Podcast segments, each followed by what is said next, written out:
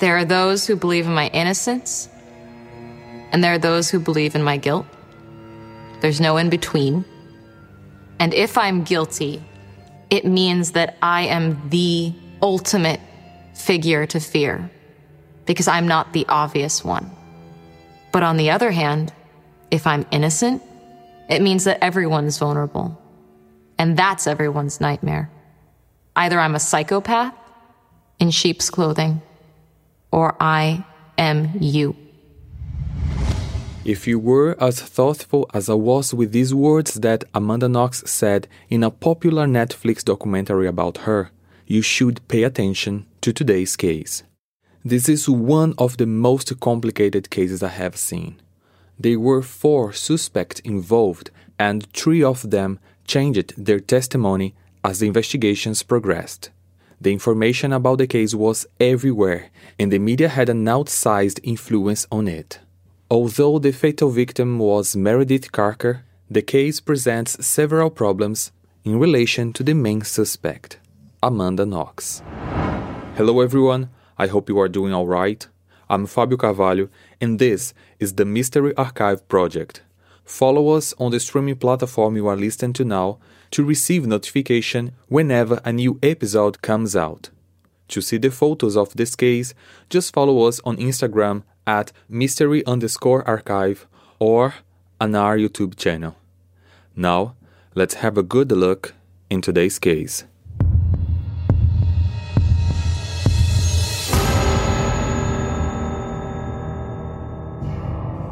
On November 1st, 2007, in the seat of Perugia, Italy, 21 year old British student Meredith Kercher was found dead inside her bedroom in the house she shared with three older students. These girls were Filomena Romanelli and Laura Mezzetti, both Italian, and Amanda Knox from the United States. On the night of the crime, Filomena and Laura were away traveling, and Amanda was the only resident who ended up being involved in investigations and who ended up becoming the main suspect. Meredith, the victim, was living in Italy on an exchange at the University of Perugia. She was a friendly, popular girl. Amanda Knox was 20 years old, born in Seattle, Washington. She is the daughter of Ida Mellas, a math teacher, and Kurt Knox, vice president of finance at the department store. Coming from a low-off family, she enjoyed posting about her travels and parties on her social networks, as well as being known for her outgoing and seductive ways.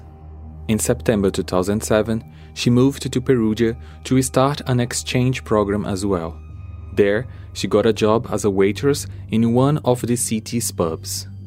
Just five days before the crime, at an orchestra performance, Amanda met Raffaele Sollecito, and the right way, they were attracted to each other. They spent the night together and every other days that followed. So quickly, they began dating. Raffaele was born in Bari, Italy, was 23 years old, studied computer science at the same university, lived alone, and was a very shy guy. In her testimony, Amanda said that on the night of the crime, she was at her boyfriend's house and only returned to her house on the following morning to pick up some clothes. When she arrived, she found the front door open, but she didn't think it was strange as it was common for them to leave the door unlocked from time to time. She went to the bathroom and saw some drops of blood in the sink and on the floor, but she didn't care because she thought that one of the girls had shaved and forgot to clean, so she took a shower. But when she stepped out of her bath, she noticed a bigger blood stain on the carpet and, an addiction, feces in the toilet. Despite occasional fights over the organization of the house, hygiene was something with which they had never had a problem. So she looked for Meredith to talk about it, but when she knocked on the bedroom door, no one answered. She then began to feel something strange and decided to call her boyfriend.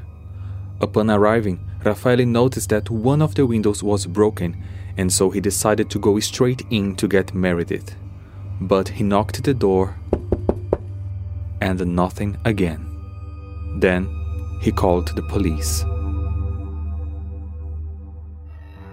When the police arrived, they asked the couple to wait outside had a quick inspection of the house, and as Meredith still didn't answer, they decided to break down the door.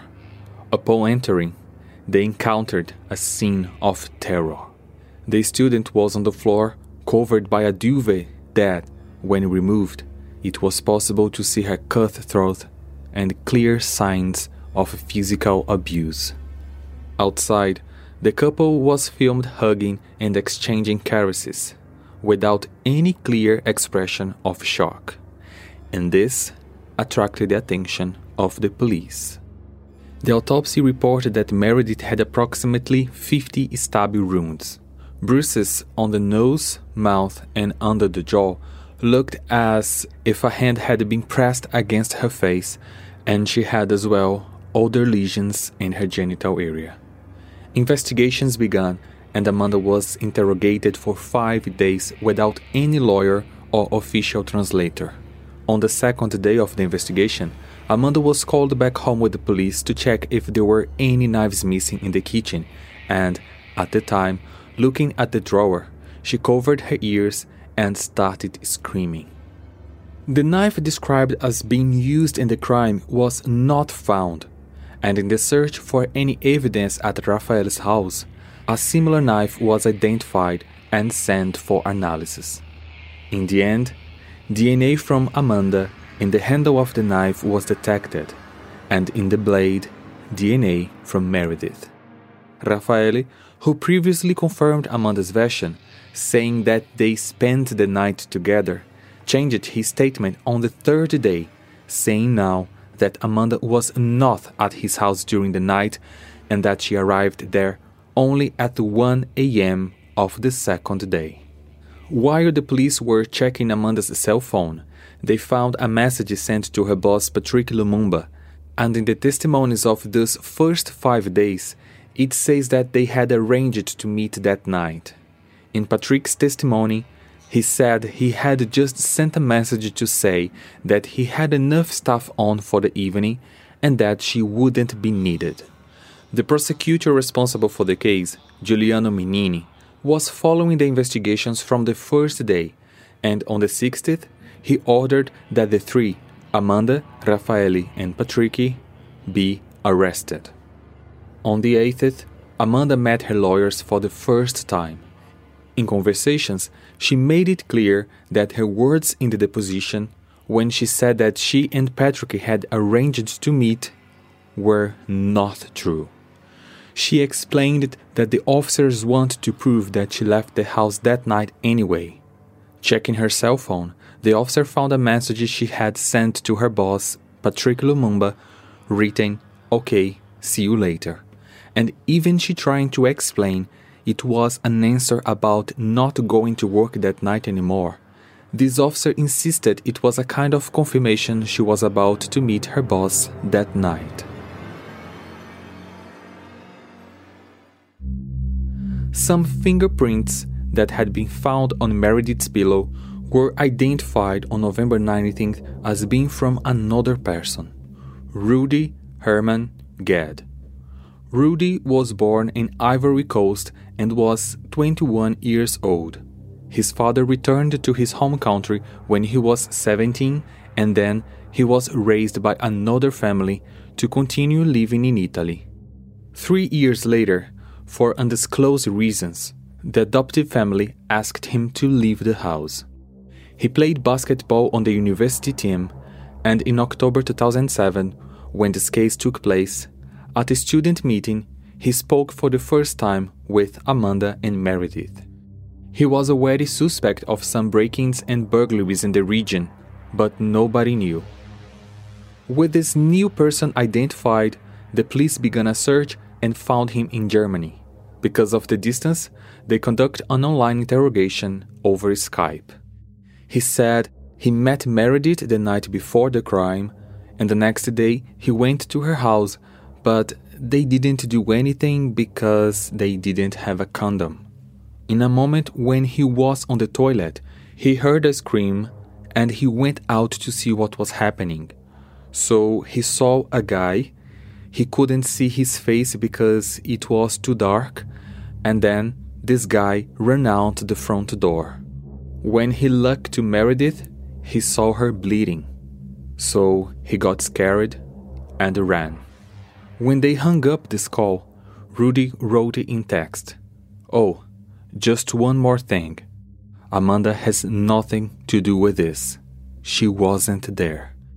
Even so, the police issued an international arrest warrant. While the investigations were underway, Amanda, with the support of the lawyers, changed her testimony in relation to Patrick. She said she was forced to recall a non existent memory that she and her boss were in the house that night. Nothing was found that could confirm Patrick's presence at the crime scene. Plus, the alibi he brought up was convincing. So, at the same day that Rudy was arrested, Patrick was released. The house was isolated, and no other resident had access to it while the forensics carried out their work. On December 17th, Meredith's bra clasp was found. When taken for laboratory analysis, Rafael's DNA was found. The crime became the subject of all newspapers. Since the arrival of the police at the house that fateful day, any update on the case was a matter of a huge interest. Amanda and Rafael's lives were completely swept away by the investigations. They managed to find a photo of Amanda holding a machine gun and one of Rafael dressed as a mummy holding a knife. Without thinking twice, the media printed the images. By a certain point, the search for the main perpetrator was no longer that important. It was the way they sold Amanda's image that made everyone think she was the organizer of the crime. The fact that she had stayed for five days in the house of a young man she had just met fueled the idea that she was vulgar and promiscuous. Speculation about the case took on such proportions that they managed to foster theories that the murder was part of Amanda and Rafael's involvement in drug use, orgies, and even black magic. It was given to Amanda a nickname, Foxy Knoxy, alluding to the fox animal, which can easily make smaller animals as its prey. This way, fueling an image of Amanda as cunning and manipulative. On the other hand, in the United States, Amanda won popular support, with many arguing that a case with such high media exposure could not lead to a fair trial. Rudy's lawyer, Walter Biscotti, knew that his presence at the crime scene was indisputable, but he believed that if the three were tried together, Rudy could take the blame for everything, and because that, he requested separate trials. In October 2008, his trial started and he surprised everyone with the new information. Through the window, he saw Amanda's silhouette leaving the house. All three suspects changed the information from the initial testimonies, and the case became increasingly complicated. But this new rude information did not help Amanda at all. As for the prosecutor Giuliano, the crime had strong indications of having been committed by a woman because, according to him, when the killer is a female, they tend to cover the body of the victim if they are also a woman. The moment when Amanda screamed when she was asked if any knife was missing from the drawer was interpreted by him as if she was remembering the scenes of the crime she had committed. The fact that it could include the three of them at the same time at the crime scene fueled his theory that Amanda had planned an orgy night at her house and that Meredith would not have agreed, which is why she was abused and killed. The prosecutor didn't give any opening to the possibility that Amanda was innocent. Media speculation and these details made him point her as the main party responsible for the crime. The court's verdict was that Rudy's version did not match the evidence found, and he was found guilty of murder and sexual abuse and sentenced to 30 years in prison. After appealing, he managed to reduce his sentence to 16 years. He was found guilty, convicted, and imprisoned. But in the media, Amanda was still the antagonist. The couple's trial took place on January 16, 2009, with Judge Giancarlo Massei. The indictment was based on the ruling that the three were responsible for Meredith's murder, and 11 months later, on December 4th, the sentence came out. They were convicted of murder, and their sentence were 26 years for Amanda and 25 years for Raffaele. The ruling was cause for celebration in Italy but the couple still had the right to appeal. A year later, now December 2010, the appeal hearing began and Amanda made her declaration of innocence. She said, quote, I'm not what they say. I'm not a promiscuous vamp. I'm not violent. I don't disrespect life. These things do not belong to me, and I didn't do what they said I've done. I have not killed. I have not raped. I have not stolen anything. I wasn't there. I was not present to the crime. I used to share my life, especially with Meredith. We had a strong friendship. She used to worry about me when I was going to work, and she was always very kind to me. Meredith was killed, and I've always wanted justice for her. I am not escaping from the truth, and I never will. I insist the truth come out. I never imagined I would go through the situation, being convicted of a crime I didn't commit. To Meredith's family, I'm sorry she's not here anymore. I can't imagine how you must be feeling, but I have two younger sisters. The idea of their suffering and never being able to see them again terrifies me. Unquote. After her, Raffaele also had his opportunity to speak. Quote, I've never hurt anybody, never in my life. The accusation that was pending on me all these years, I always thought that everything was going to be fixed in a very good time. On the contrary, like this didn't happen at all, and I had to stand the situation and to go on day by day as if I was living in a nightmare and as if I couldn't wake up. Unquote. In the defense, the lawyers argued that the trial suffered from a lot of interference from the media, as the negative coverage of Amanda and Raffaele influenced the police investigations since the population wanted to incriminate them, especially Amanda. In the end, the jury approved a review of the knife and the bra clasp, but this time to be done by an independent expert, Carola Vecchiotti. And here is where things start to change. Over the following months, several facts were discovered, including the following 1. Amanda's interrogation in the first five days after the crime was determined to be excessive in duration. 2. The coming and going of people at the scene of the crime without coveralls or protective shoes and gloves rarely being changed made evidence being questioned. 3. The bra clasp was only found 46 days after the crime, and it was exposed for all the time being susceptible to contamination. And although Raffaele's DNA was identified on it, DNA of two other unknown men were also found at the time, and the police never considered that as part of the investigation. 4. In the conviction report, the word probably was used 39 times. 5. There was no evidence of any phone calls or text between the couple and Rudy. 6. Amanda's DNA on the knife handle was firm, but Meredith's was very scarce, especially for a weapon that was supposedly used in the crime. Expert Carlo Vecchiotti said that when you have a quantity found as small as this, it is likely that it was the result of contamination and not by direct contact.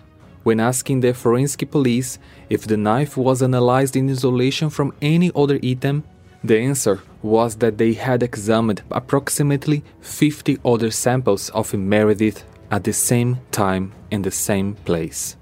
And 7. No traces of evidence from Amanda's DNA were found at the crime scene. So, after Amanda and Raffaele had spent four years in prison, on December 3, 2011, the decision was finally read. The couple was acquitted. As Amanda wept with joy at this newfound freedom, the local population outside the court was booing the verdict and clamoring for a retrial in the Supreme Court. On March 2013, a year and a half after the conviction was annulled, the court cancelled the annulment, and Amanda and Raffaele were once again declared as guilt until the decision of the Supreme Court came out. But even under the ruling of guilt, they were able to wait for this decision in freedom. And so, two years later, on March 27, 2015, more than seven years after the crime, in a completely closed hearing, the Supreme Court ruled that Amanda and Raffaele were innocent. The irregularities committed in the case led Amanda to file a lawsuit against the Italian Justice Department and the request was accepted by the European Court of Human Rights in 2016. She reinforces in the process that she was ill treated during the interrogations and that nothing justifies the precarious situation that she was put under in Italy. In an interview with ABC, she said that during the hearings, she heard people calling her the devil. A funeral for Meredith was held 45 days after her death in 2007, attended by more than 300 people. The diploma she would have received in 2009 for her graduation was awarded posthumously by the University of Leeds. Rudy was given his first 36 hours probationary release in June 2016 after nine years in prison. Today, Raffaele still lives in Italy runs an internet company and says he was the victim of a flawed judicial system that took away his opportunity for a life with dignity. He filed a lawsuit against Italy asking for damages of 500,000 euros, which was denied. Amanda came back to the United States. In 2013, she released a memoir, Waiting to Be Heard, where she talks about her experience leading up to her exoneration. She graduated in law in 2014 and now advocating on behalf of the wrongfully convicted. And one last curiosity thing is in 2022, Amanda was in Italy. The reason for that isn't known, but she and Rafael meet each other once again. They posted a photo on their social media, and apparently, they moved on with their lives despite all the setbacks that have held them back for years. For some, they are innocent, but many still believe that they managed to escape from a crime they committed. And you, what do you think? Leave your opinion in the comments, and I will see you in the next case.